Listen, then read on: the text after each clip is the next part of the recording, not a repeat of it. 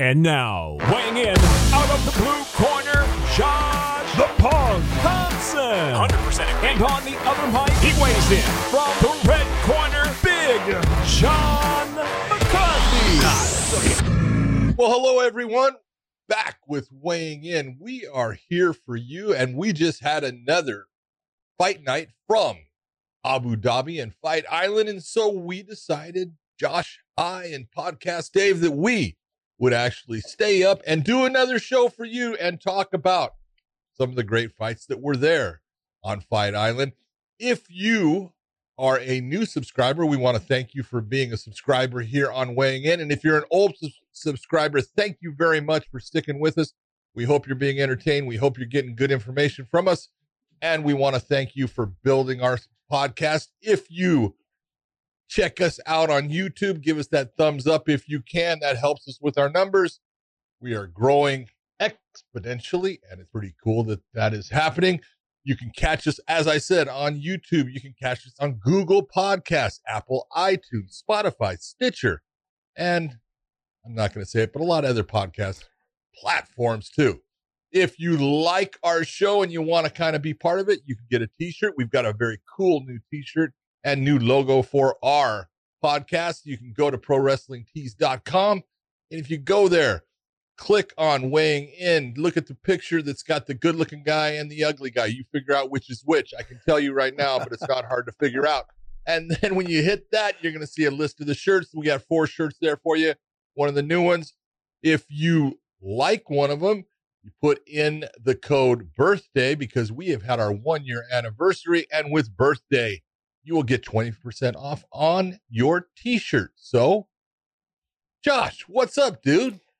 Uh, that was a very big word coming from you, exponentially, huh? Exponentially. Thank you very, much. good, very nicely done, nicely done. Growing all the time. Yeah, that's uh that's a word podcast Dave would never be able to use. Josh, Josh, Josh didn't even know the word when past X.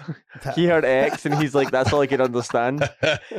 Uh, You see, start, you start scrolling through, good. scrolling through pictures of girls on your phone. I'm not so bad at like you know spelling and reading and stuff, but math is not my forte, as we've seen. Eh, by the way, did uh we Dave What? Dave uh did a uh kind of a blooper slash highlight reel slash like uh video for us, and it's uh on our IG page, and uh it's on the IGTV, correct? Yeah, but it's also on YouTube. It's on YouTube as well. Was Is that so the one that's fun. got the false thing of you trying No. to say that I said curling is re- like wrestling or something? Man, that was bad. Sorry, but it's it's only facts that we're speaking around here, Oh, buddy. Okay, we're only speaking facts around here. Right, you tried to compare curling to wrestling uh, in a, as an Uh, Olympic no, sport. no, I did not. just- but you it was just switched it up there very well. I'll, I'll give you, I'll give you kudos. It You was, freaking tried to pull that off very well. yeah, we call that hooking. Where I'm Hooking. from, I hooked you into this horrible conversation and then tried to use your words against you.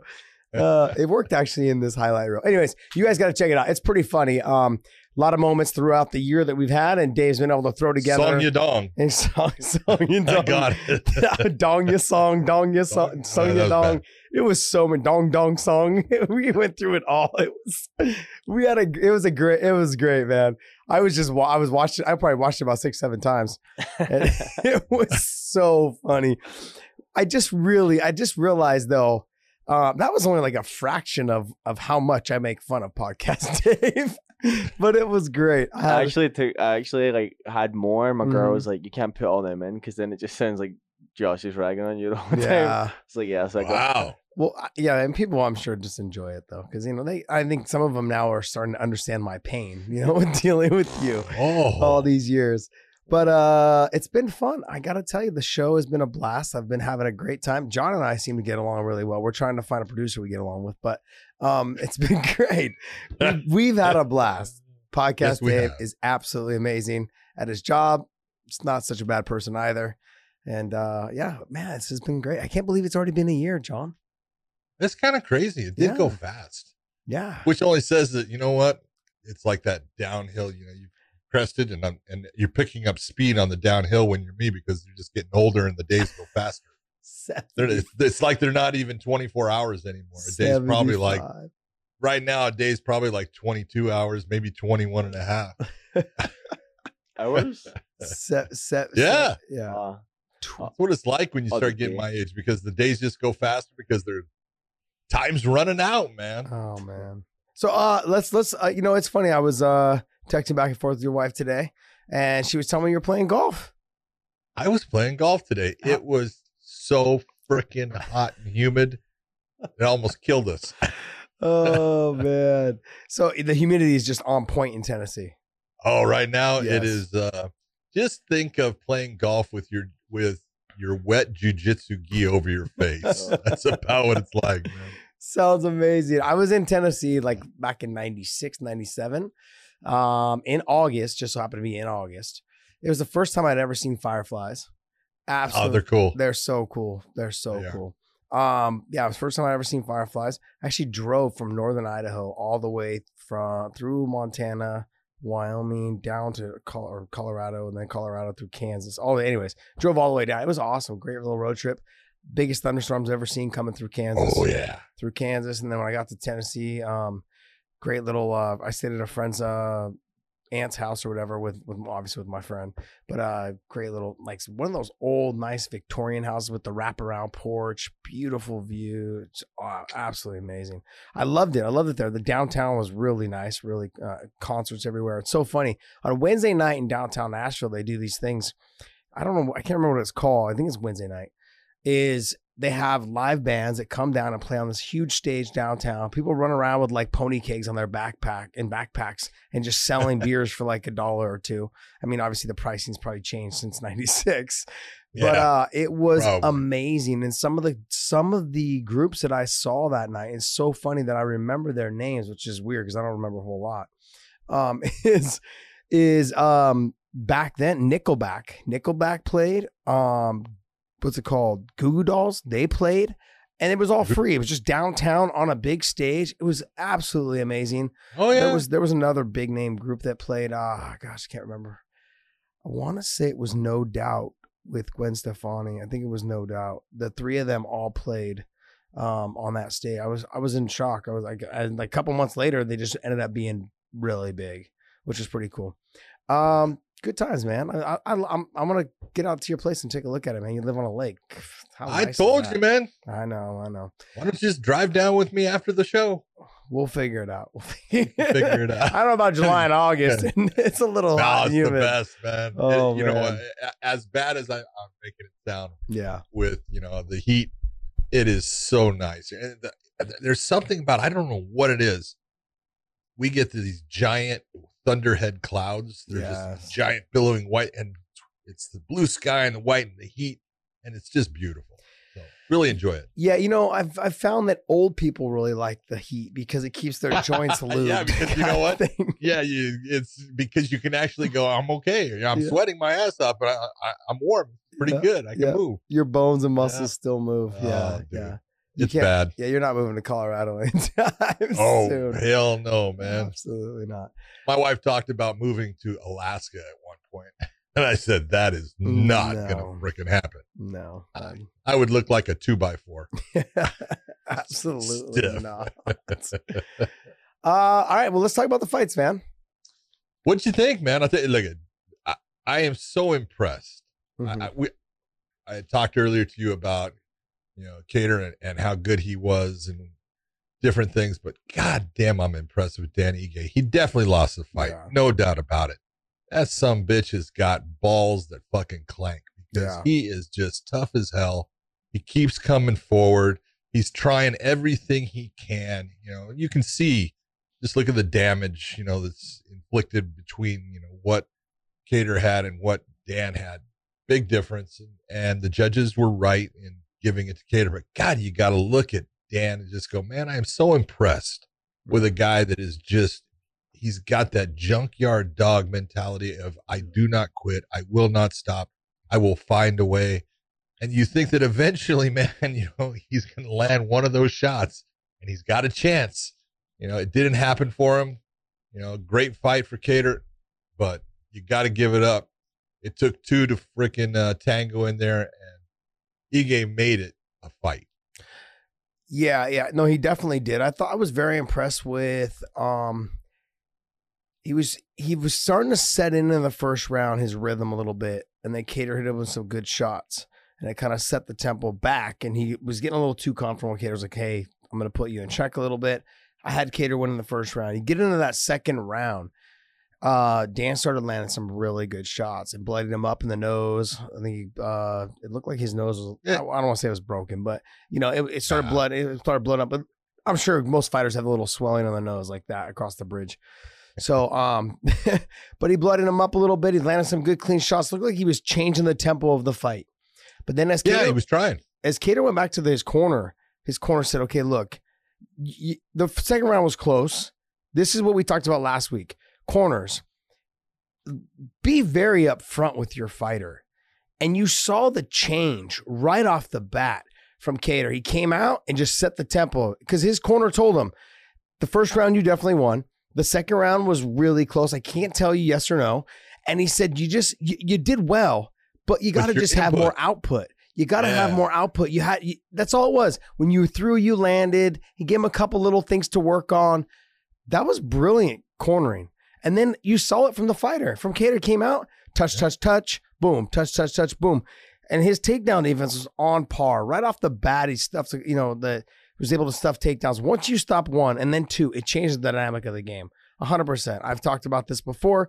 You know, um, you know, when guys that fight Tony Ferguson, like I have, like once you get like a funky roll away or you get someone that stuffs your takedown, anything along those lines, it changes the dynamic of how you approach the fight. Well, shit, there goes kind of my game plan a little bit. He's already got this figured out. Like this is what he is must must have been expecting. And um Kattar's had to deal with that, I'm sure, because he's so good on the feet uh, his whole career. But as the fight went on, he just continuously picked up the pace with the output a little bit more. God, you could tell in the fifth, he just kind of was like, okay, I feel like I'm up. I think he knew he was up. And Dan was really trying to push the pace and touch him and touch him and touch him. He just couldn't get anything really going in the fifth either. He had a couple good shots he landed, but not enough to really win the round. I mean, it was a tough fight. I feel here's the thing. I've trained with Dan a couple times. Um, extremely talented, extremely tough. But you and I were talking off air. I said he's almost like I'm not talking about in comparison in terms of like their fight, what they how they fight. I'm talking about in terms of like guys that are not very good at specifically one thing. Dan Ige is not the best jujitsu guy. He's not the best stand-up guy. He's not. He's he's got good cardio, but he probably it's not. You know, it's not like off the charts or someone that just runs at you and pushes the pace. He's not really great anywhere, but he is good everywhere, and he finds ways to make it, like you said, a junkyard dog fight. he just ran into somebody who was able to stuff the takedowns and was obviously the better striker. When you run into that, it's hard to really get, you know, get into get into your rhythm of what you want to get do to get done. And I compared him a little bit off air t- to Jon Fitch, like someone who doesn't is not the best. He's not the fighting style, but just not the best anywhere. But find always found ways to kind of get a win when he wasn't supposed to, you know, and got him to a title shot. I think Dan's going to learn a lot from this fight. Um, you know, and what he needs to work on and how he needs to improve on it. And he's got all the best guys around him. I mean, with uh, all these uh, of the the stable of guys that he has, he's got great wrestlers for him to work with. I know he's at Xtreme Couture's. Um, He- has got He's got Eric. Eric Nicksick is in his corner, and Eric is just a dynamite Yes. corner person. He is just so good. He's so calm. He gives them truth. Yep. He doesn't sit there and tell them, "Oh, you're winning," when he knows they're not. You could even hear him in the fifth round. Hey, we got to go after him. You know, and he's not saying, "Hey, I need you to knock him out." Hey, we got to go after him. Gas pedal. And that's what he's saying. Yeah, man. Put you know, but on the gas pedal. and and that was the one thing that I I I, give it to Dan. That second round, he started to create just problems in his movement and the way he was sliding forward and attacking in this awkward rhythm at times, Mhm. and it made Kattar stop his offensive progression. And and it was good that his corner said, "Hey, you're the one that's stopping you. you your your output is poor. I, I need more output for Yeah. him." And he picked it right up off of it, and that's what changed the fight right back into his realm. And that's what makes a good fight. There was good fighter IQ on both sides. Yeah, as soon as Dan's eye started swelling up, the use I saw the flinching start going on, and when that started going on, Yeah, You could tell he you was can't out- see. you can't see. That's one. You can't judge the distance. You can't judge the speed, and just Dan wasn't. he- normally being kind of more of a counter fighter, he wasn't able to get off because he was more of a flinch, like not sure what the the depth of the punch was coming from, the speed of the punch, all those things went out the door, and it made it a lot harder for him to get a rhythm going on in that fourth and fifth round. So, hey, tough fight. Um, you know, on on, pretty much on to the next one. That's really what he does. You know, he's got to get on to the next one. And uh Kattar, where do you see him going from here? Man, I'll tell you what, you know, there, there's so many good matchups that you can put him in right now. The, it's just a real question of where is it going to be? Because, you know, obviously you got Volkanovski sitting there on top and you've got Holloway who had a great performance, but, you know, he's, it's, he's going to be coming off of a loss. And you have Ortega coming up. You got Korean Zombie there. You got Zabit still there. And, you know, a lot of people, you know, thought that if that was a five round fight between Zabit and Kattar. Kattar could have won that fight. He was coming on and starting to do well towards the end of that fight, going into a, a fourth, fifth round. Maybe he would have overtaken him. You don't know. Yeah. And you got Rodriguez too. Yair Rodriguez is just sitting there, and you can't take anything away. The, that guy's got skill that he can fight with anybody. So, yeah. I think where you put him is I, I would really like to see him fight Max. You put Kattar yeah. and Max, um, both stand up. Well, that'd be a good fight. That'd be a great fight for good the fans. matchmaking job. I know. Well, because you already have Yair and Zabit already matched up, and then Korean Zombie and Ortega already talking shit. They've been talking shit for a long time about them getting into the a fight and a contract, and the UFC said the contract was sent. Someone hasn't signed it yet, but Zombie can't leave the country anyway, so it doesn't make a difference right and now. I'm not, I'm, I'm not even bringing in Josh Emmett. Yeah, He just had surgery on his knee, so he's going to be out. He'll be out for a, a bit, time. you know, and he he'll probably want a tune-up fight when he comes back, coming off of a long layoff. So I mean, realistically, I'd like to see the Max and Kattar fight. That'll push Kattar into basically next line, next in line title contention if he beats Max. That'll leave Max right there at the top to potentially fight um, if Zabit and uh, Yair, the loser of that, or maybe just wh- whoever wins that goes and fights Volkanovski, and then he can fight right after that. Uh, hopefully, if Volk loses, I mean that's really I don't think you're gonna give him another shot. You know, I don't. It'll be oh, another. It'll be another year and a half, two years. It'll be a while. Yeah, it'll be a long time. So, unfortunately, like I, I said that one time when you were trying to argue, and I said, you know, Max had the most to lose. You know, and uh, he does. So I wanted to make sure that I reminded everyone because he'll be sitting on the bench for two years now. Jose, yeah, okay, Jose hold, hold, hold, hold, on, hold on, hold on, hold on, stop. No, you can't you're, stop me, man. We're talking here. You're, is... you're, you're doing that hook thing, okay? So let's let's let's straighten this out and talk truth because I said that Aldo had the most to lose, which and he, which he didn't, which he did. No, really? He's going to get another shot at 135. But I think at his stage in his career, does that right matter? Right now, you're you're talking about Max Holloway. Well, if you go to the comment section, hold which on, we I like to do, everyone agreed to me. Section. I'm talking to you right now because if you're talking about Max no. Holloway, how many people would like to see him back in a title fight right away? A ton. So he's not in a bad position. He didn't lose anything. He lost nothing. Yes, he did. He lost a chance of losing. fighting for a title shot. He will not He's fight. He's going to get another title fight. You just you said it'll be a, while. Fight? You just said no, it'll no, be no, a while. No, no, no, no. Jose Aldo. They could do it right away. Aldo already going to be close. But they won't. But they won't do it. Right Are they going to put Aldo against Yan again? No. No. No. No. Okay. No, no, but no. What I'm saying though is they've been holding up that division for a while, and they just have now a vacant title for someone to come in and fight. Here's the thing: if Henry jumps in this, which apparently it sounds like he's working his way possibly in there, this division is going to be held up for a while, anyways. So it wouldn't matter if Aldo had, I mean, if he had wanted to fight Henry, okay, but he's he's now that he's lost, well, he, would no, be, no, no, he would be on the back burner anyways. Henry's not going. Henry doesn't want to fight in the bantamweights. Henry wants to fight Volkanovski at featherweight. I don't know. He was talking a lot of shit. He, he said his yeah. the fight he wants yes. is what? Yeah, he wants the Volk. Alex Volkanovski. Okay, yeah, yeah. so now and you're right. But after, kind of put a little bit of a. But after the Peter, the after the Peter and Aldo fight, he talked a ton of shit to Peter like, oh, you're garbage, you're this, you're that. I'd come in there and smack you around. And so, you know, anyways, my point was to me, I feel like because Max being at 27 years old, he has the most to lose right now. Because if Volkanovski has that title for two or three years, he'll be on the back burner for at least three years. He's gonna need to. He he- they're not gonna give him a title shot right away. He's got to starch Kattar. He's got to starch the loser of Zabit and Ya- Yair. He's got to Why, probably. why, why is it that he has to start he's got to beat these guys. the loser He- instead of the winner of Who else would he fight? Yair? Why else- wouldn't he fight? Why wouldn't he fight the winner? Of Because the winner would be Zabit next in line for a title shot. I would imagine. I don't know. That's number three and number one, or number two, or something like that. well, you, and you've got Something Korean like that. Zombie sitting there too. yeah, but they, we don't. But the holdup with him is we don't know when he's coming I over. did well. Yeah. That, that as far as travel And Zombie's got to beat Ortega. It's what, it, what I mean. Like if you're talking Well- fight style, they're gonna have to fight, and so he could lose. he I'm so- wants to fight. Brian Ortega's fucking tough. so, and I don't really. I mean, you really sure it was a great fight between Ortega and Max, but that's not a fight they're probably gonna put together. Max is gonna No. be on the bench for at least two years, at least. They're not gonna have a fight as long if as long as Volkanovski, re- Volkanovski remains the champion. Yeah, Okay.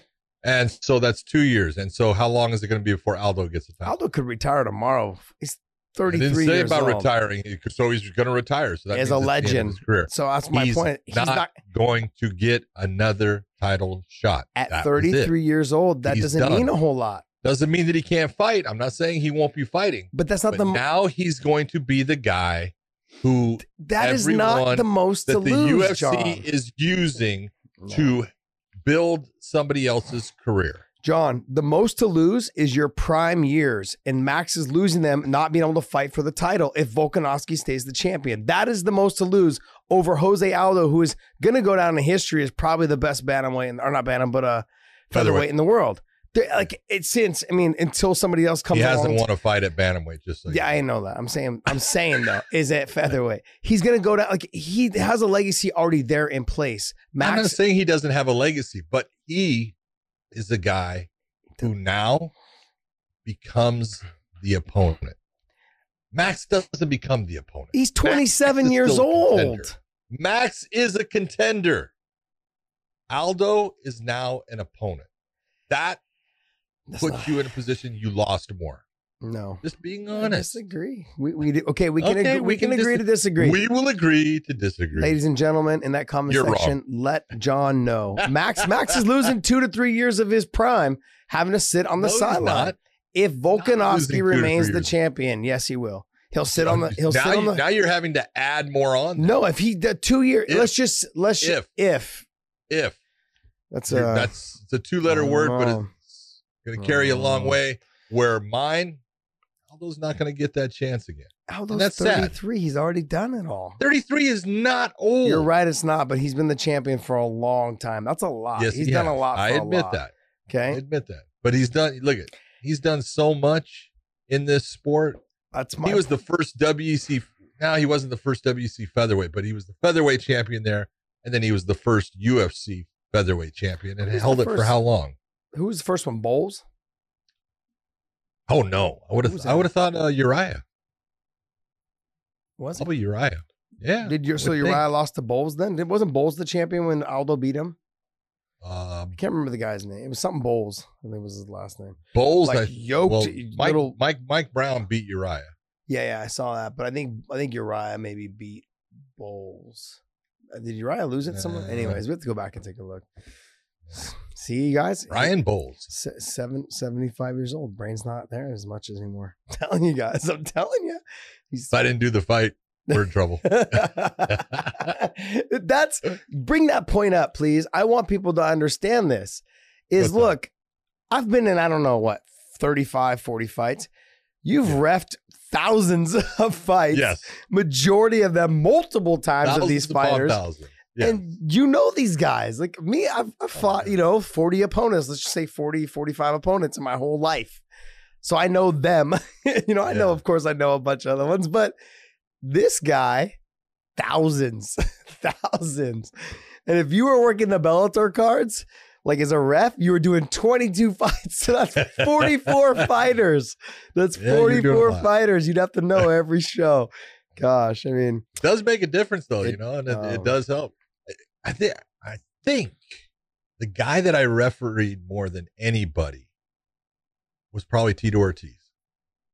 yeah, he was. He's been around a long time, man. Yeah, I think I probably refereed probably 20 of his fights. What about Vitor? Oh, Vitor spent time overseas in Japan.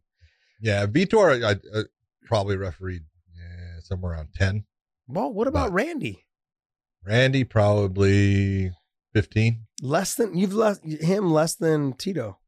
Oh yeah, I, I think I just off of the top of my head. I, I mean, there's there's some guys that I could I could pick out. I think Tito's number one as far as how many times I refereed. Well, early in remember early on in his career, he was a lot. He was a main event a lot of the time. So you, I, you were mainly Oh, the yeah. main event ref for all the big shows. So Well, you figure when he started, Tito's first fight was against a guy named Wes Albritton. Mhm. All right. He beats him in like, eh, let's say 35 seconds or something that. I didn't do the fight. Joe Hamilton was the referee for that fight. And then Enson in uh Enson Inoue was in the tournament at I think they called it light heavyweight at the time, but um he fought at the, it's Royce Alger, who was a wrestler from Iowa yes. and he Yes. arm bars Royce, but he got, had gotten hit, and then he blew his nose and his eyes swelled shut. So they took Tito and put him into the finals against Guy Mezger.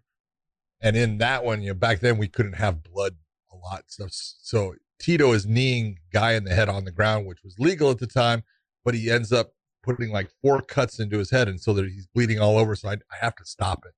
And when I stop it, and the doctor allows it to go on, then Tito goes for a takedown and gets caught in a guillotine and loses. So Yeah. that was the first time that I refereed Tito. I think the last time I refereed Tito was against our boy Chael Sonnen. Ah. Gosh, Quite a few years That's a long time. comparatively. 20, Yeah. 20 years, man. Tre- Trevor and I fought on a card in Boise, uh, not Boise, but in uh, Portland, Oregon. And the guy- the promoter's name was Steve Boyd, and Chael was on the undercard of a fight that I was main eventing in uh, Portland, Oregon. Trevor was on the undercard. Uh, Nate Quarry was on the undercard. Uh, Chael was on the uh, Chael. Trevor. Uh, there was uh, Mike Whitehead. Oh, yeah. Yeah, yeah. All, all these guys. No, Mike. That was he, Mike wasn't on that card. Sorry, there was. But yeah, there was a group. But guess who the three judges were? It was Dan Henderson, Randy, Randy, Tour, Randy Couture, Matt Lindland. Matt Lindland, and I think Dan was there also. I believe Dan was there. yeah, it's pretty funny. Uh, stories I could Team Quest. Um. Okay. The next. So, what was the co-main? It Co-main was Tim Elliott against Let's talk that decision. No, it was right. Was it? Yeah, just and you're well, you're looking at volume from Elliott against heavy punches, but heavy punches that in the end didn't do damage. And Elliott had a couple moments that the uh, guillotine was Mhm. tight at one time. Yeah. It was tight. So you're looking at that submission attempt and the fact that it was the closest thing during the fight that came to actually winning the fight, even though the knee bar was close Yeah. at one point. Uh, that Benoit had uh, Tim Elliott in, because you, know, you could see that there was some pain on his face. So yeah. there was Yeah. there was good moments back and forth, but I I thought Benoit again output didn't have enough output. I had Benoit winning the fight. I had him winning the first. I had him winning the. I had. I basically had him winning all three rounds. Wow. I don't know what. I don't know what round. I, I could see maybe the second going back and forth and who got closest to the to the. oh, the, the second was definitely Elliott. you thought so, I, Yeah, because that's when the guillotine. but that's when the knee bar was though too. Yeah. So I thought the knee bar was closer than the guillotine. Well, you could look at the knee bar. Now it wasn't closer because Well, we were, we couldn't tell the He- he facial ends up- expressions on Benoit. yeah, you could. You could actually. Well, you could, yeah, that's true. Facial expressions on both sides. Mm-hmm. Volume of output in mm-hmm. the stand up and just the number of shots that Elliott threw and landed compared to what you had with Benoit. And then you had the two submission attempts, we'll say, and we'll say that they equaled out. Then you had Elliott trying for a leg lock too that was really badly put on. Yeah. backwards, but it was all right. You know, that, that happens. But I, he won the round. You know, there's moments right. like this podcast, Dave, where I would like to like just look the cam, like, like look right into the camera, and just let John know that I wrote the fucking rules. And like So I'm the- right, and I'm right, but I, I can't do that. So uh, this it's is the great. criteria. I You know. just like slap him through the split screen. yeah, I wish. Yeah. So hopefully that's the right direction. But you know, you know, the, you know, if we're going to go back and look and, and the, the thing about with, you know, Volkanovski and, and Max Holloway, it's, that's the type of fight that tells you, you know, we're, we got stuck with the 10 point must system. Mhm. And I, and I believe that there's better ways of doing it, but you can't get commissions to change it. So it's not going to change. So the criteria that we have for the judges to go by, it's a good criteria. I'm not saying that because of me, but it's really good. It's, uh, it's clear and simple, but there are fights, you know, cause you can look at Max knock, you know, Volkanovski down in the first and second. Yeah. In the second, you know, he hit him with the uppercut and Volk dropped, but got right back up. Don't think he was hurt. You know, some some might have been off balance. But those are the moments like in boxing with a 10 point, that's an automatic 10 8. Yeah. That round should not have been a 10 8 in MMA. But this is the problem that you'll get with judging of fights. hmm You know, the, there's too much in MMA to fit within that mold. Needs to be looked at. So g- give me. An, I know we're getting off topic on the, on the fight. yeah, but totally. but it doesn't matter. People like to hear your take on all this stuff because, like you said, you you wrote the criteria. So, I, I but what what other what other um alternatives are there instead of a 10-9? or ten point? Oh, there's system? there's a lot. There's actually a lot of alternatives. There's a there's a five point system that that brings into effect certain categories for the fight. There's a thirty point. I mean, there's all these different you know point structures, yeah. but you can sit there and say, for every round, you're going to give ten points to the person that wins the grappling. Yeah. For every round, you're going to give 10 points to the person that wins the striking. For every round, you're going to give 10 points to the person that was the aggressor in the fight or the person that actually tried to, eh, to finish the fight. It's a 30 point system and you give those points out, you know, in a way like that. I think it's too many. The, the five point is pretty easy. It does basically the same thing. You're giving one point for all these categories and, but most people aren't used to it. So it would take a while for people to kind of get used to it, but it clearly is a good way of scoring fights. You uh you lost me when you started saying more numbers. 30 and At five, thirty and yeah. five and more numbers and all this See, other shit. the- that's just well, too that's part- much. That's part of the problem right there. Let me ask you about this though. What about having more than three judges? Say you have seven. Then there's less likeliness of Makes no difference. it doesn't. Doesn't make a difference. I, I've been, you know, all over the world with different ways of doing things, and and you know, AC uh, ACB, which is now ACA, they instituted five judges quite a while ago, Mhm. back in we'll say 2016, Yeah. maybe 2017, and you know that five judge uh, system doesn't change doesn't change anything because it's really the, the what the most important thing you can do is have judges that are educated on everything that the fighters are doing and look at things in the same fashion. Give credit for the same fashion. But the problem is and this is where people lose it when it comes to oh you know fighters will make the best judges. No they don't. I'm just being honest. They don't. Because you'll get fighters that are really good at something. They what the way they did it they were really good at this type of takedown or, or setting a guy up in this fashion or this submission was theirs.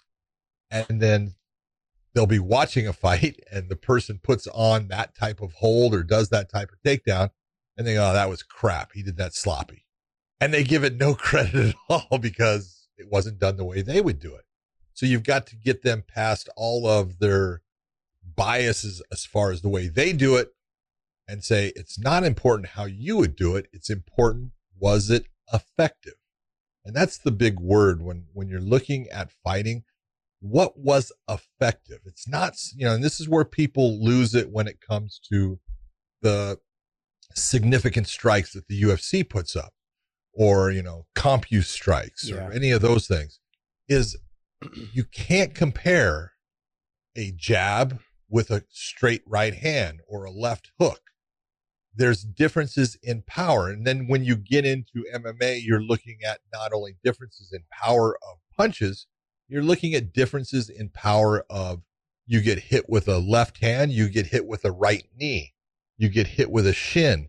The, it's it's like calibers of you know handguns and rifles and things. I always tell people, look, at, you know, punching, those are 22 calibers. Not saying they can't hurt you, they can hurt you, but they're 22 calibers. Okay. And then you get into elbows are like a nine millimeter. And then you look and you say, ah, you know, that kick, uh, that kick, and you know, especially if it hits with the shin, you're looking at a 40 caliber. And then that knee is like a 45. It's heavy. Okay. You know that every time when someone gets hit with a, a good knee, they go out because it's a heavy instrument to hit somebody with. So if I land a knee to the body and you land a punch to the body, it's not 1 1. There's a difference in them. Which was the better strike? It might be that the punch was the better strike.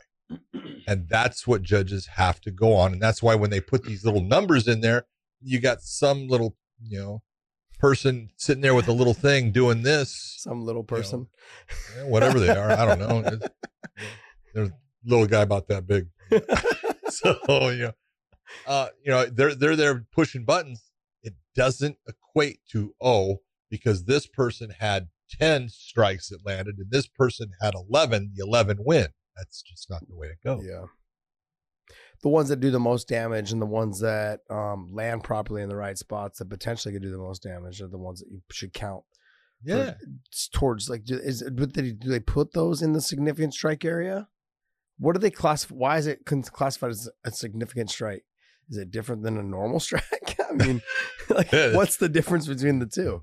They they say it's oh, it's a cleanly land strike. That's Got it. significant. And it's Got like it. you could have a cleanly land strike that does nothing, and you can have one that doesn't land clean and it does damage. Yeah, Remember that? very true. You know, the other the other thing that people say that I think we should go over is this whole oh, you've got to beat the champion to be the champion. Uh. You got to take that. You got to really you got to knock him out. Bullshit. Who the hell ever told you that? That would be like saying, well, you know, okay, you know, who who won the Super Bowl? It's the Chiefs. It's your team. Of course they. are. So so next year when the Chiefs play, you have to beat them by more than three points to actually beat them. I 'cause like they're that the idea. champs. I like yeah, that it's a good idea. I idea. like that isn't it? idea. Yeah. It's the dumbest thing ever. All you have to do is beat that person by one little thing, and you should be able to take that title. When you when both fighters walk in, the challenger and the champion, as soon as they walk in, it's just two people going for a title. One's trying to gain it and one's trying to keep it, but they're both just going for that title. it's vacant at that moment. Yep. Podcast Dave keeps looking at me. No, I'm just nothing. I, I, I keep uh, taking deep breaths. I think he's getting mad at me. No, I just I was just gonna say You're I- I- tired. I, prefer the WWE method where you hit a finishing move, you win the belt, and Oh, decisive jeez. every time. And you got to do the same Oh. finishing move every time because that's your signature move. it's not So- decisive every time, though. That's the thing. It's not decisive every time. Anyways, um, next fight. Ma- Hold it. Ma- So, hey, Dave. Yeah. So the screw job in Montreal was that decisive? Well, it was decisive in that he got Was it screwed. decisive? he got screwed. It got screwed. Decisively got screwed. yeah, exactly. Uh, so who was next? It was Molly McCann and Santos. Uh, Jimmy Boy, what a tough fight. Stamann. Oh, who? The the third fight Yeah. after before the minute. Yeah, Jimmy Rivera and Yeah. Cody. Stamann. Oh, Rivera and Jimmy Stamann. Rivera and Cody Stamann. That- Jimmy Rivera looked good, man. I give him credit for a guy coming in real, you know, last minute. He was supposed to fight, then he wasn't going to fight.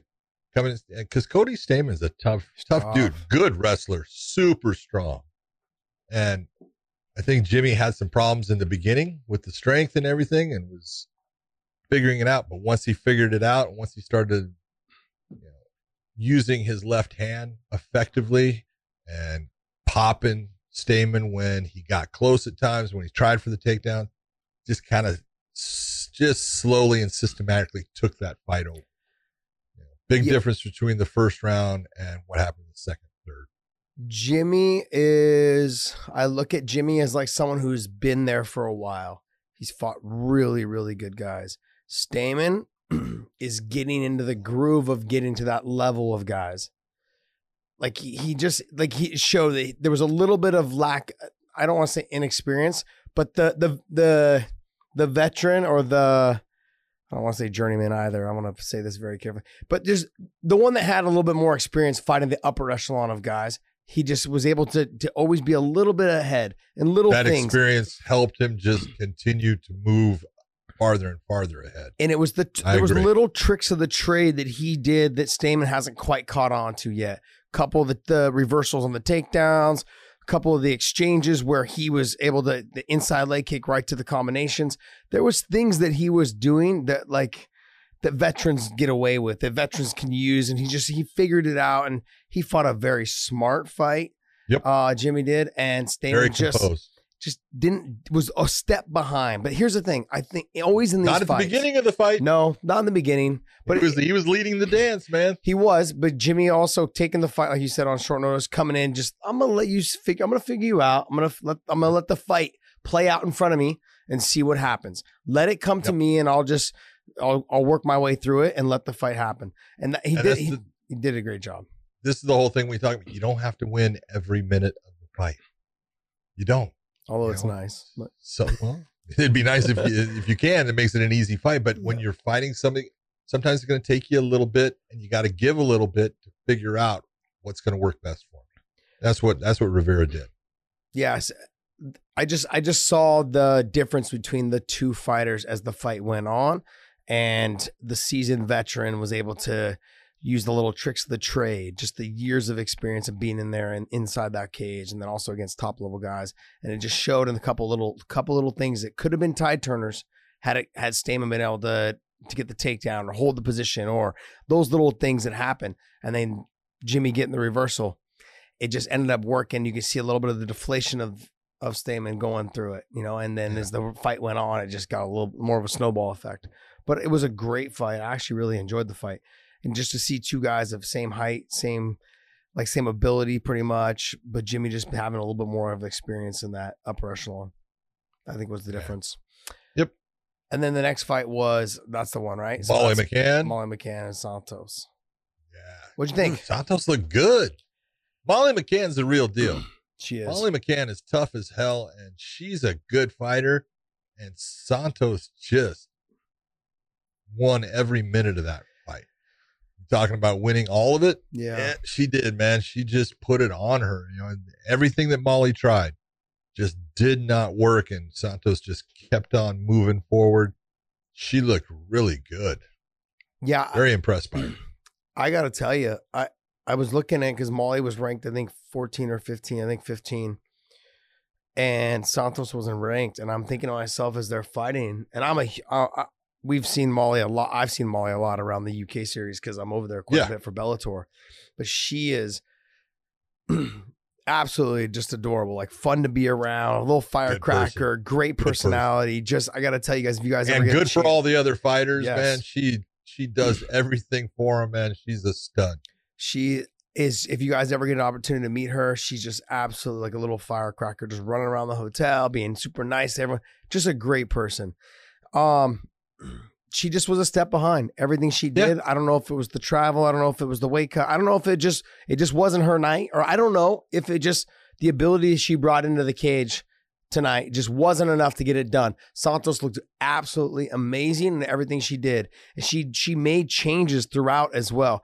Physically strong, she looked way stronger than Molly in everything she did. Whether it was the clinch, whether it was the knees, you know, like that clinch was nasty. She- every That- time- every- some of those knees she hit her with, I was like, oh, Yeah, every time Molly got to the the body locker, got to the fence, and she was in, Santos was able to put her leg to the ground and break the the single leg lock. She got right to the clinch and just started kneeing and just changed how the fight started to play out. She's like, okay, look, I can't really wrestle because I can't take you down, and if I press you to the fence, you're gonna clinch me and knee my fucking head off. So where do I go with this? And she was, I felt like she had some success in the first round with the striking, but she just I don't think she the I think the game plan was to get the takedown and she wasn't able to get the takedown so she went away from that in the second round like trying to get takedowns instead of trying to stay on the feet cuz she was she was landing some clean shots. I didn't say she won the round, but she was landing some clean shots. Yeah.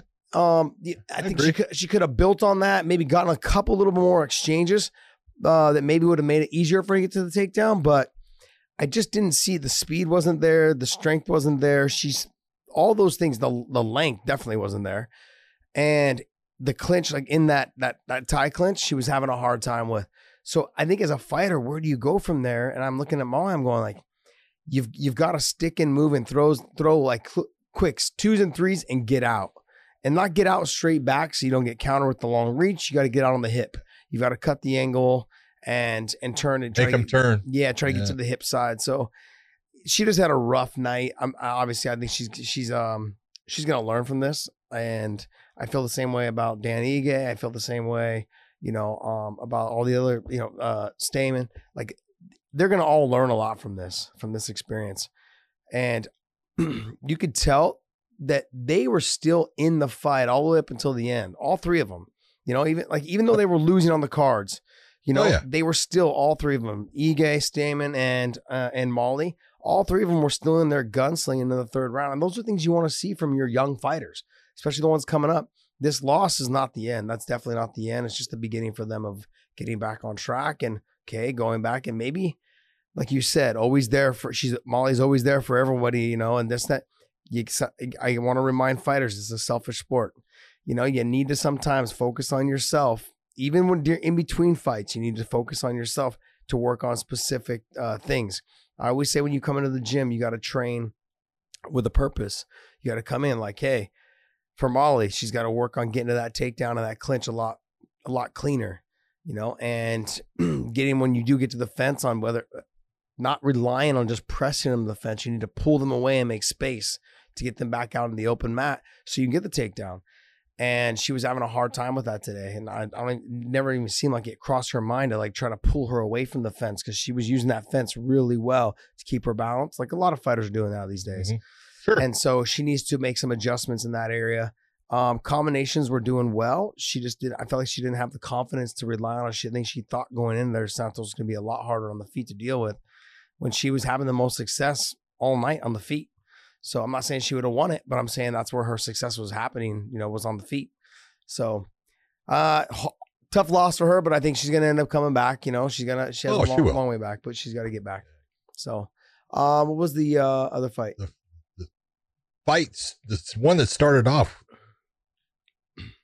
That was um. I can't. Both of their names.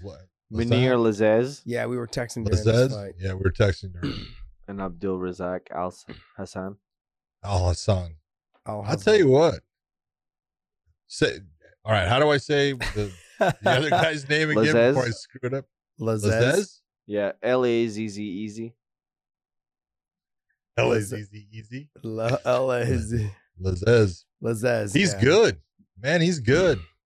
He's got some crisp stand up. He man, throws beautiful elbows inside. Um, everything he was doing, because you know his opponent is good. Yeah. He's had some big knockouts. He knocked out um, Sabah Homasi. So that dude's got some power, and he was he was cracking with him. He was standing there, and he was doing some damage. I gotta say, I love uh, Dan uh, Movahedi, the referee. Man, you got to stop standing people up in the positions that you're standing them up in, though, man. Yeah. He's getting side. He's he's in mount. He goes to side control, and he's in side control. And stand him up.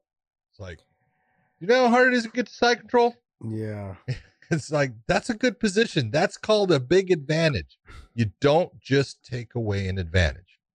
And then he did it a couple of times with him. I was like, eh, you, you know what? You're you're involving yourself a little bit too much, but really impressive performance by Lazez. Was he the same ref that did Stamann's fight? So he was. So he also there was a break there as well. Yep. That was against the fence. This is this is the this is my concern, and I we hear the fighters talk about. Yeah, I can hear Daniel Cormier like tell me like yell instructions or basically like say well, how what I should do, and the fighters listen or they can hear them. But Bisping had said basically like, oh, you know, like how long is he gonna let the ref? You know, how long is the ref gonna let them stay here? And within seconds later, the ref the ref breaks them. Yeah. So the, the the problem is is that the no crowd has an effect on Absolutely. everything. it's not. It has an effect on the fighters because they can hear what the announcers are saying when a shot lands. It's like oh, like Bisping Yep. tonight. He yelled that a bunch of times. Oh, whoa, you know. And, I love the fact that I love the fact that Mike gets excited. okay? Yes. I really do. yes. It's good. But you actually heard Paul Felder say, and I think Paul does a great job. He actually said, "Hey, who is that ref?" He goes, "I want him in my next fight." So he, someone to split him apart, man. oh no. I'm like, yeah, don't blame me on that one. So that's you're running into these problems now. You know where the fighters are now like the refs are now being. Uh, I don't want to say. It, what is what am I looking for here? What you're looking for is the referees all are refereeing under the same rule set. Mm-hmm. So if Herb Dean is the referee or Marc Goddard is the referee, they're pretty similar in when they're going to stand a fighter up because they're looking at the position and they're looking at what someone's attempting to do and they don't give a shit what Dan Cormier, Mike Bisping, Paul Felder, Dominick Cruz or Joe Rogan say. They know when they're going to do something because they're confident. And when you get guys that haven't worked in the UFC a lot, there is a pressure there, you know, and there, there's a ton of pressure, you know, that goes along with this that people don't understand. And so that pressure can make them think as soon as they hear it from the announcer, it's like, oh, I better do something. Yeah. And it's like, no, have your your times. So Well, they wouldn't. They wouldn't have that pressure, and they wouldn't hear those announcers if there was crowds. There's no, No. fucking way they would hear those. well, announcers. the, pre- no, the pressure doesn't change Yeah. uh, with putting a crowd in there. It actually intensifies. You think so? Absolutely. You don't think the crowd's yelling at you all the time? Yeah, but I, I understand the crowd yelling at you in this, but like I think as a as a crowd, you understand that's the part of the crowd is part of it. Hearing DC and Joe Rogan and and somebody else say like, "Oh yeah, I wish they'd stand him up." I mean, there's a little bit more like these guys are in the industry. These aren't just fucking drunk guys in the front row. You know, they overpaid kinda for front row guys. tickets. Yeah, They're they're overpaid, dude, man. So, um, yeah. I mean, I thought, God, I don't even, I don't want to murder this guy's name. Lazez. The- Yeah, Lazez. Um, I thought he lost the first round. I mean, could go either way. I thought he lost the first round. I think all three judges had him winning the first round. I think is what the scorecard was. He had 30 20. I think the scorecard, I think two of them were 30, 30 27 and one, one was 29 29 20. 28. Yeah, I had I had Lazez uh losing the first and then winning the next two.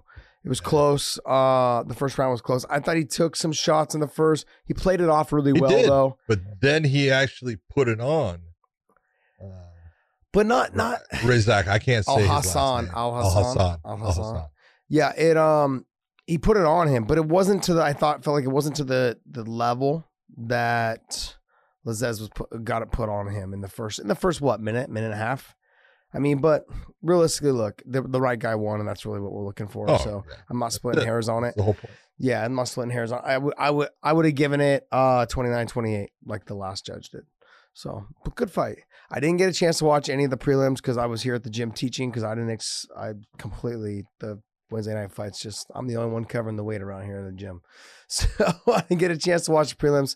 Did you get a chance to watch them? I did. Okay, I watched all of them. I heard they were good.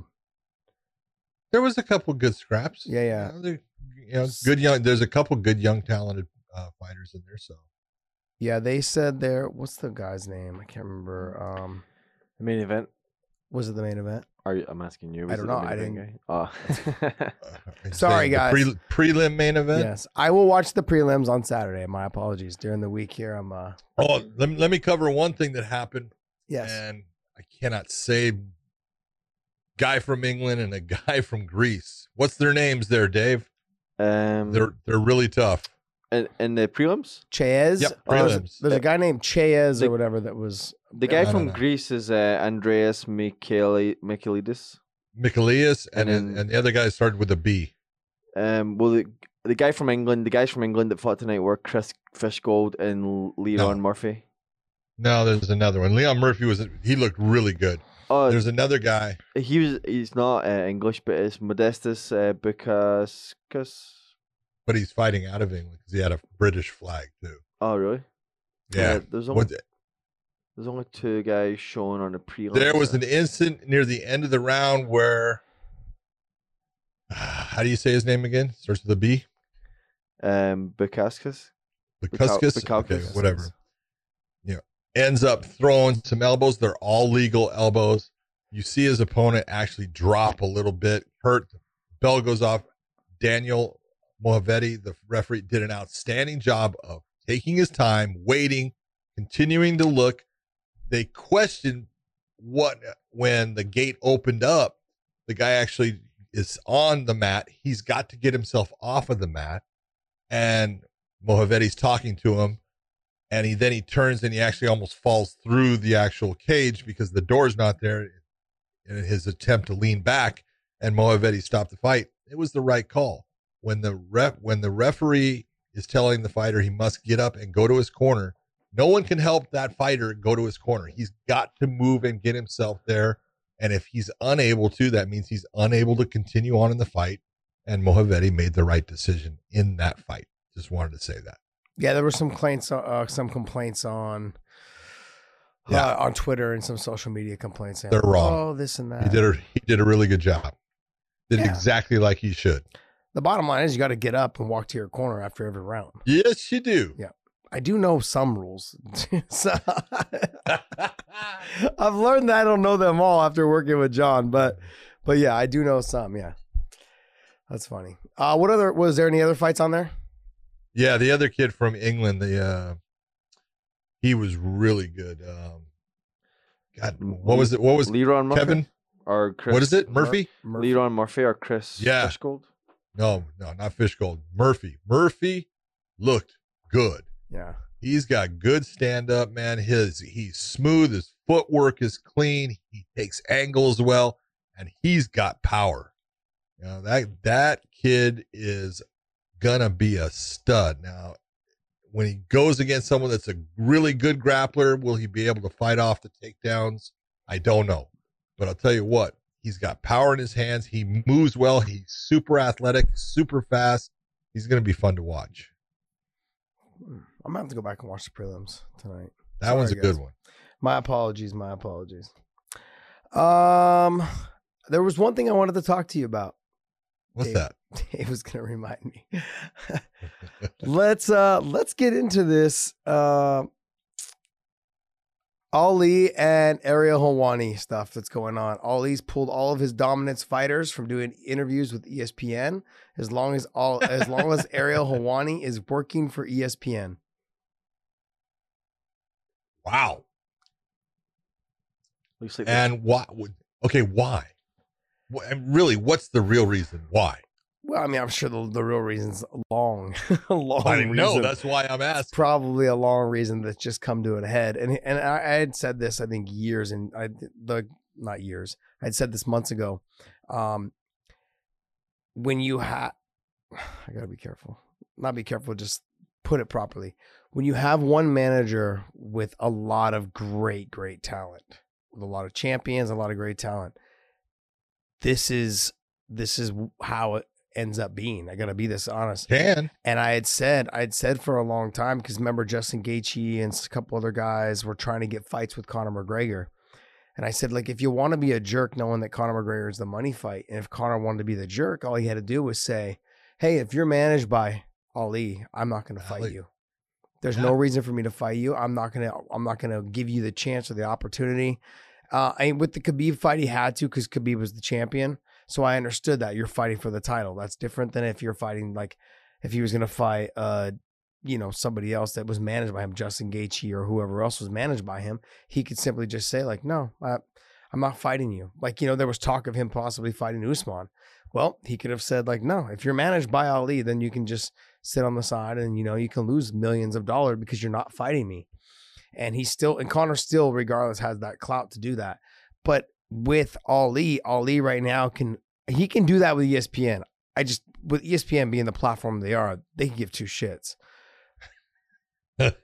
exactly. But I'm gonna give I'm gonna give Ali, I'm gonna tell Ali, and I'm gonna t- this is what I had said to Javier Mendez for years. For years, I, I tried to tell him to do this probably over ten years ago.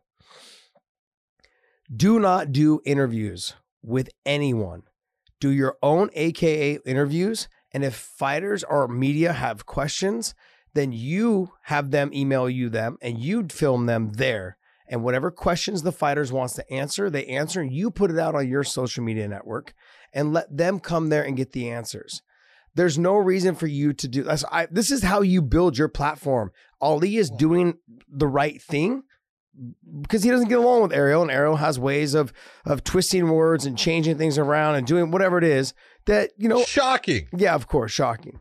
But th- that's media, though. Before we dig into Ariel too much, okay, that's media in general. It doesn't matter. I've been through it from way back. You know, I loved uh, Sherdog and those guys, but they did it occasionally to me as well. Some other guys had done it from some other. Ariel's done it to me several times. Just simply put, like if you guys want to do something, Ali needs to start his own, whether it's a YouTube channel or whether it's a platform of his own media network. Have them do interviews with their own people and then put it up on their own website. And ESPN can go there and get the information. ESPN or other, you know, what USA Today and all these other news outlets can go to that media source and get what's going on. And then it comes strictly from them and they can regulate it. When you've got guys that are managed by him, when you've got this many champions, when you've got this many young up and comers coming up, I got to tell you, I don't see a reason why he couldn't do that. And I said that for years back before Cain and DC and, and everybody was there at AK. I was telling Javier to start this, and he's just starting stuff now. And I was like, it's you could you could have been way ahead of the game. You know what I mean? But this this is an opportunity for Ali to potentially do something that no other manager has been able to do or has not tried to do. Start a news a news network that's that's around your fighters, and if people want interviews, then they go through you. Like they go through you specifically through you. Now the UFC may jump in bomb and say, "Hey, you can't do this, this, and that." But yes, actually, he can and he should. I mean, you don't want to piss Dana off too much, but you got to make You you are not going to piss Dana off by taking interviews away from Ariel Ariel. Helwani. just let's just put that Yeah. one out there right now. yeah, that's true. Very true. That's not going He's not even allowed in the building. least. He's not even allowed in the building. so- What's your take on it? first off, the media is like the media is hard to deal with. All right, I'm I'm gonna. I did a tweet uh, the other day. Someone asked me a question, and the and the question was over the Max Holloway, uh, Volkanovski fight, and the judge. They named the judge, and I'm not going to bring up the name, but they named us that specific judge. And so I said, look, you know, my answer was the UFC you know, pays for the judge to be transported. They pay for testing for COVID. They pay for a room. They pay the person for their services. If they are unhappy in this situation at Fight Island, they don't have an athletic commission. They are the ones running this. They're the, they're their own regulator Yeah. here. Now they're using the British MMA Council for the inspectors and things like that, but UFC is the one that hires everyone for this. So if they're not happy because Dana came out saying he wasn't happy with the judging, he wasn't happy with some things that happened in the refing, and you know, if you're not happy with it, you can get rid of him. Now he did that once before and it bit him in the butt. So I, I said, you know, I said, you know, they employ him. That if you are, if you don't have, you know, a good performance for your employer, your your employer can always get rid of you. Let's see what they do. And that was basically the words that I used. Next thing I know, there's an you get reporters that write articles for websites off of a tweet Yeah. and the the headline says John McCarthy uh, pushes for UFC to remove uh, judge. You know, and it's like, where where where did you come up with that? And Yeah. I went and I talked. You know, I talked to the reporter. Said, hey, I didn't say that. And he says, oh well, that's that's the way I took it. Doesn't matter how you take it yeah. but this is what happens is you can say something and then they're going to do what they think can push their story get people to click on it get all those views they're not into the truth because as you would say you can always put that retraction later on in the back page that no one sees and say oh i'm, I'm sorry i was Yeah. wrong you know and it's uh it's a problem so like you're saying, you have to control your image, your brand. And I think that's what Ali is trying to do for Yeah. his fighters. He's got someone that he believes is not being fair to his fighters. And it's like, hey, you want to put out stuff that's not true. You want to say these things. My guys aren't going to talk to you. Well, that's just part of being a reporter. You're going to have those times that, you know, people aren't happy with you. And it's, it's part of the job. Yeah, I don't want to add to like we live in this cancer cancel culture type bullshit right now, and it's Yeah. kind of like this. Oh, you don't you don't like him? Let's get rid of him. Look, I've never been a huge fan of Ariel Helwani, and I'm being upfront and honest. I mean, there's been things. There's been he's said things in the past, but I remember some of his very first interviews. He used to come to AKA to interview me, and he would ask me to ask like guys like Cain and other guys to do interviews with because you know no one knew who he was, and he didn't you know, he would like bounce from gym to gym trying to get interviews. And so that being said, I can't I can't deny his hustle in the situation, but as he got bigger, things changed. The the questions changed, the interviews changed, the way he talks to people changed, the the confidence of, you know, and Dana's had and like guys like Dana have had enough of it of you know trying to get that little extra bit out of you after you've already shut him down. That's let's some be the honest. problem. Ariel never would have gotten where he's at if he didn't have Dana's help. Dana helped him big time. Okay. Dana put him in positions that elevated him to a great extent over other reporters that had been there longer. You know, and eventually he pissed Dana off, and Dana kind of put him in his, you know, kicked him out, pushed him out the door at the uh, L.A. Forum back at UFC 199 when he had uh, he came out and he put out the whole thing that Brock Lesnar was going to be part of UFC 200, and Dana got pissed that he put that out before the UFC put it out. You know, that's just the way it is. You know, if, you, if you're that reporter, sometimes you're going to know something, and you have a choice: am I going to put it out there or am I not? Sometimes you make the right choice. Sometimes you think you're making the right choice, and someone gets really mad at you, and that's just the way it is. Um, how do you take it? How do you take my advice maybe to Ali? you know, I think your advice is right. You know, I think Ali Ali has to be smart. Ali will not always be sitting in the position he's sitting. I'm just no, telling you. No, they Because- never are. No, you know, the, the- this has happened before. You know, maybe not in the media, but you know, Monty Cox. Yep. All right. Monty Cox thinking of. Was the biggest manager really as far as the UFC. And he had every champion. He had the heavyweight champion. I think he had the light heavyweight. He didn't have the middleweight. He had the welterweight. He had the lightweight. I mean, at the same time.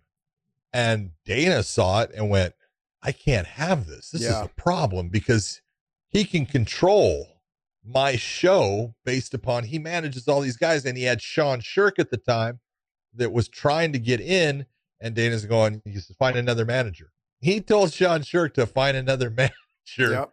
and Sean Sherk ended up going with the Bob- Zinkins. with Zinkin and Bob Cook. That's right, because that was his way of getting into the UFC. Because if he was still with Monty, couldn't do it. You know, and and where's Monty now? Yeah. You know, he's Well- not he's not that big manager anymore because things change. It's just the way it is. No, I agree. I, and I said this. I said the concern was is when you have guys like Usman and you got guys like uh, Justin Gaethje and you've got Gastelum, you've got you know all the guys that are at that top echelon. of- Khabib. Khabib, obviously, um, but he also has Islam. He's also got you know a yeah. lot of other guys. Frankie. yes, Frankie was probably one of his first, if not his First. first. Yes. Yeah. So um, I, that's where I met Ali was through Frankie Edgar when I went out to help Frankie train for his second uh his second fight with Benson Henderson. That was where I met him, and uh, we were travel we were driving back and forth from and Ali was in the car driving back and forth from New Jersey to New York, you know, for forty five minutes, and it was the first time I ever met him, and I got to tell you. I was like, Going "Man." to Renzo's? Yes, going to Renzo's. I'm like, there you go. does this, thi- who the fuck is this guy? And does does he ever stop talking? He's got an attitude, man. But he was a fun guy. Like he, I got been around him for years now, and he's he's you know obviously with the Khabib connection as well. He's been in AK a lot more, you know, and um, he's a good guy. And I think uh, his fighters speak very highly of him. He's doing them all justice. He's doing them all right. And so as long as he continues to do that, I think you're going to keep getting the results you get. You know, he's just got to be careful because, like you said with the Monty Coxing, and that's what comes to my mind, is that if you manage too many guys that are at the top, the UFC will find ways to start making these guys not want to be with you. And that causes a little rift. Maybe you have a connection and you do have a connection with Dana. I'm sure you do. Um, but the issue is, is that don't get too big for your britches. It, it doesn't matter who you are because they're gonna end up being like a Monty Cox where you can't get the best guys because they're like, no, if you got if you sign with them, no, you can't get in the UFC. That's it. You know. Mm-hmm. Yeah. Tou- but to, to touch back on the Ariel thing, I think really he just needs to. I think regardless, if you have that many top guys, develop a page, a website page, or YouTube channel where people go to strictly for interviews with your guys. And if you want, only do your select interviews with the people that you choose that are journalists that you approve. That's the thing. And then whoever wants to come to that website and steal whatever that was said from there, go right ahead. But you've already had a chance to look over all the footage. You've already had a chance to look over all the questions in the interview and just do it that way, just to, to make sure that your fighters are taken care of and their Well, images are taken care of. But you, you're sitting there and you're saying you can do it that way, and you can. But that platform will never be as big as ESPN. All right. So when you're doing the interview for ESPN and you have Ariel Helwani there and you say, I don't want to interview with Ariel Helwani. Well, there's other guys. There's Brett Okamoto. Mm-hmm. Okay. So, yeah, so I love, do I the- love Brett. do the interview with Brett. That's fine. But you want that platform of ESPN because that brings eyeballs, it gets attention, and it's going to go a lot further than anything that you do as an entity unto itself as his Yeah. manager. So, Yeah. Gotta be smart. I got the feeling though that he's like, I'm not doing anything with ESPN until Ariel is gone. That's kind of the vibe. I'm not sure if I read that right or what, but that's kind of the vibe I got. It doesn't make sense given that ESPN, like you said, is the biggest platform. But yeah, I- I, I do got to tell you, with the, all the talented guys that he has, and just the, if they are f- putting their interviews out, like, look, it could be what, 25, 30 million uh, followers on social media. I mean, that's not even counting like Gastelum and Gaethje and all these other guys.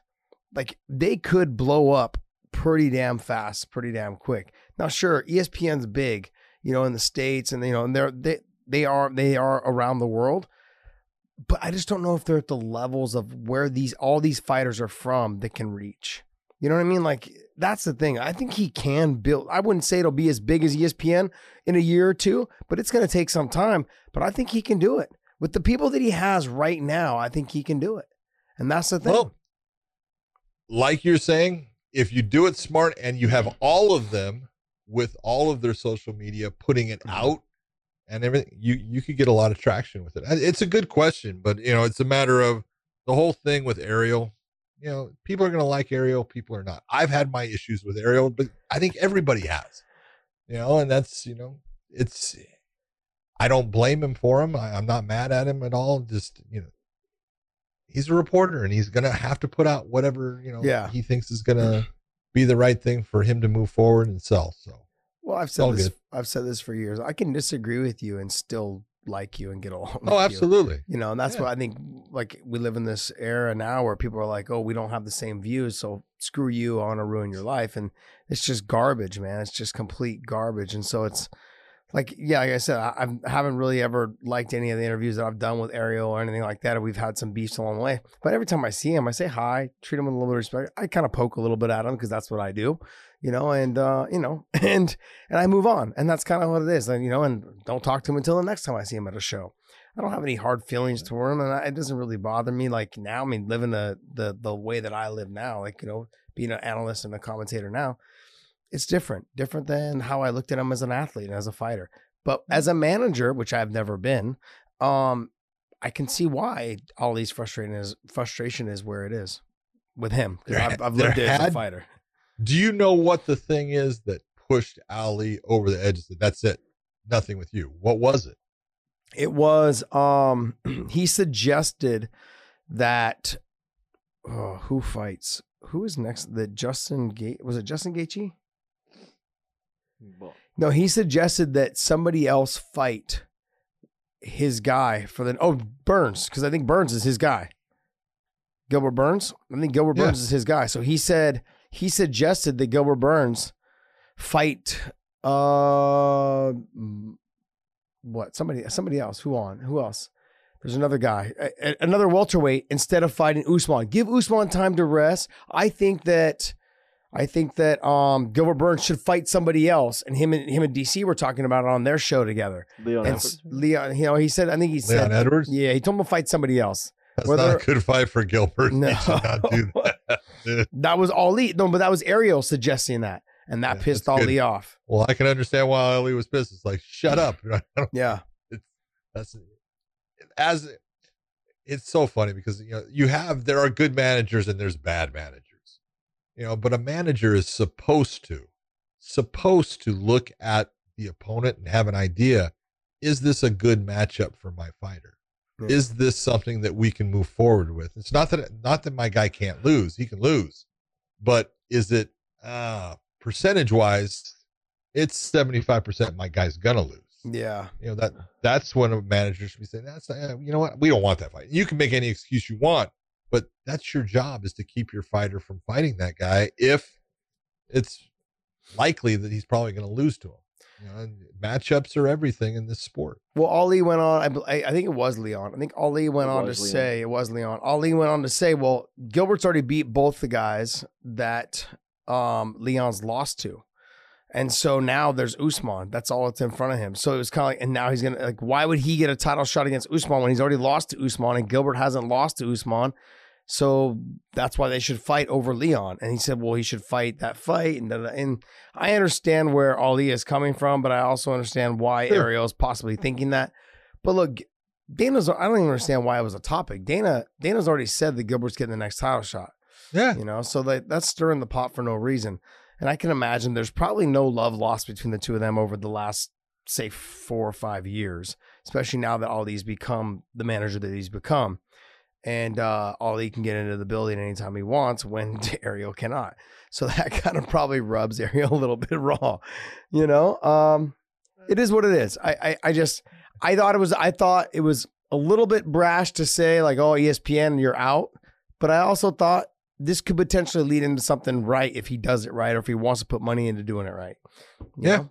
just an idea. yeah it, it is an idea and it's a way of controlling what goes out Yeah. And controlling that is always a good thing Very true.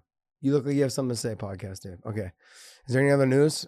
Do you see any news on there? So for tonight. Um, Bellator announced uh, Chandler and Benson oh, when is that? August seventh.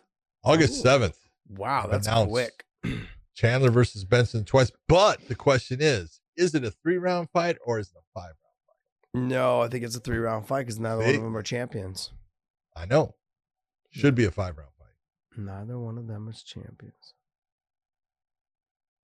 And then there's Pico and um, what's his name? Uh, somebody junior. Uh, sorry, I just Who's Pico fitting this weekend? Or next week? Pic- Pico's fighting Solo Hatley. Solo Yeah. Hatley. He says. Solo Hatley He's- Jr. Yeah, that card that card's gonna be a good card. Uh it's That down is. it's downsized, you know, um, with all the restrictions going on. But that fight is next week, Friday night, on Paramount Network.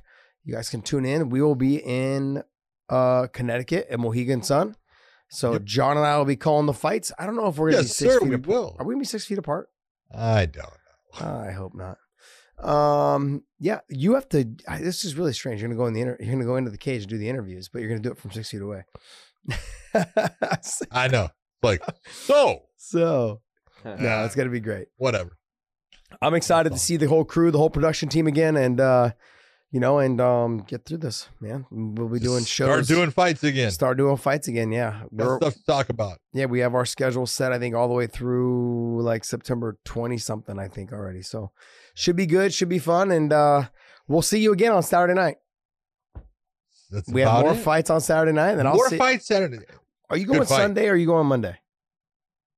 I am not going Sunday or Monday. In fact, I talked to Fish today, Okay. and he said that I could actually go in Tuesday. I'm gonna. I am driving Oh up, God, so no. I'm gonna drive For- Tuesday and be up there Wednesday, uh, Tuesday night, Wednesday early morning. God. do the COVID test, do all that crap, And then Get do the quarantine, quarantine. quarantine till the fight. Quarantine, nah, not till the fight. What are you talking about? Well, you're going in the cage. You got to do the double quarantine test. Remember that? No, no, no, no. If I do it this way, I only have to do the one. Ah, Instead of very being nice. tested twice. Have you got your kit yet? No. I haven't got mine yet either. They said Ha- tomorrow. have you have you gotten a, a FedEx thing? no, I haven't. Neither have I. No, no. So I'm assuming they're gonna send it out tomorrow morning. So we might not be going at all. the way I look at it. Uh, we'll let Jay and Chael call the fights. Oh, that's good, man. um, wh- what fights are this weekend? Let's, oh, you let's got do the quick- rematch of uh, Federico against Benavides. Benavides. Yeah, that's not a good fight. Yeah, see, I just simply think it's gonna. I, I I'm- without the headbutt, I think it's gonna happen again. I think the Ah, same. the- Not, it's not gonna happen that way, but I just don't think the fight's gonna go Joe's way. As much as I want Joe to win a title, and as much as I like Joe, and as much as I would love to see him finally achieve that goal, I just don't think it's gonna happen. I think the time's passed. I think it's passed. He was very unfortunate. He got stuck with DJ in his weight class, and then Henry came up right after him. You know, for his whole career. This it's that. Well, he's got you know he's got to win against Henry. Yeah, I know that. I do understand that. But if at the the level that Henry was fighting at the end, Yep. he, at 125 after he beat DJ, he wasn't going to beat him. You know, and so they're they're the UFC is trying to give him to make sure to give him an- another chance, give him an opportunity to win that title again. It's just not going to happen, man. Nope. And I would love I to see agree with him you. do it. I would love to see him do it, but I'm a big fan. Um, what who else is on that card? Uh, Gaslam and uh, Jack Hermansson. So I'm not familiar with Hermanson. I've seen him fight one or two times. Good. Gonna beat Gaslam? No. He's got power though. Yeah, yeah. Well, and that, that's you know I I look at Kelvin Gastelum as my MMA Roberto Duran. All right, he fights in a way similar. He's got the same kind of you know look. He's just tough as hell. He's got heavy hands. Uh, Hermanson is Hermanson. I, I say Hermanson. He uh, tough guy. Got a lot of power, a lot of power. But I don't think he's going to put Kelvin away. And if there was one thing that I thought Kelvin, you know, Kelvin is good on the ground and his wrestling is actually good when he uses it. The question is, will he use it? If he decides to change things up and utilize at least the thought of the takedowns, it's going to slow Hermansson down quite a bit in his stand up. And if he does take him to the ground, I think it's uh, an advantage that he has that is clear in the fight. So, you know, it's just a matter of how how smart of a game plan does Kelvin have. He's with smart people. You know who his you know coach is in Rafael Cordeiro and stuff, and if they you know do do do things the way they always do and look at this fight the right way, they had there there should be a clear route to wh- what you want your guy to do. Not many people have the conditioning that Gaslam has. Like he's so just active and busy, and the output is there, and he's just gritty. Tough and to that deal with. Yeah, it's really tough to deal with. That junkyard dog mentality of just pressure you, pressure you, and and just keep touching you and touching you. I mean, we saw in the Izzy fight, he just keeps going and just keeps going. It's just an absolute fucking dog, and I love it. I love watching him fight. You saw how much damage he took in that fight and kept coming Yep. until it finally wore out. Yeah. Yeah. The- He's- he- he's He's, awesome. my he's my perfect advocate for the 175 pound weight class. oh, exactly. You know, like if you're gonna He fits into that class Yep. so perfect. Yep. You know, one one seventy, he can't make that. He just, you know, he likes eating his food and being Yeah. a certain way. And one eighty five, it's just his frame. Yeah. You know, look at look at when he's fighting. You know, Izzy. Izzy's six foot four. You know, Good Gaslam's five foot ten. Yeah. know, so- But can you imagine watching Gaslam though fight? Um, what's his name? God, the guy that just the guy that beat Romero had shoulder surgery. Was it shoulder surgery?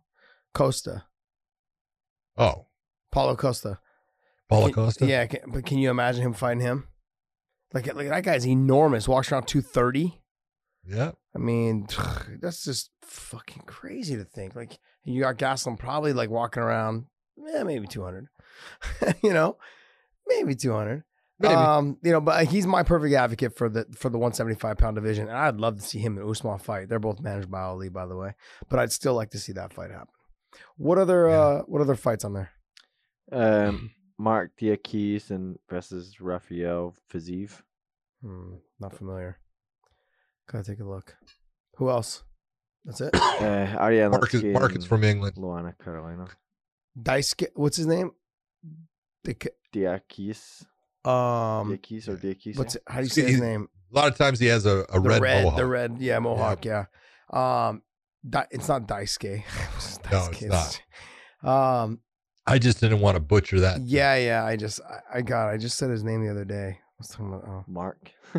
No, Mark. Yeah. Stick It's with Mark. Just stick with Mark. Just stick with Mark. You guys, if you guys ever listen to us commentate and I'm using someone's first name, it's because I can't say their last name.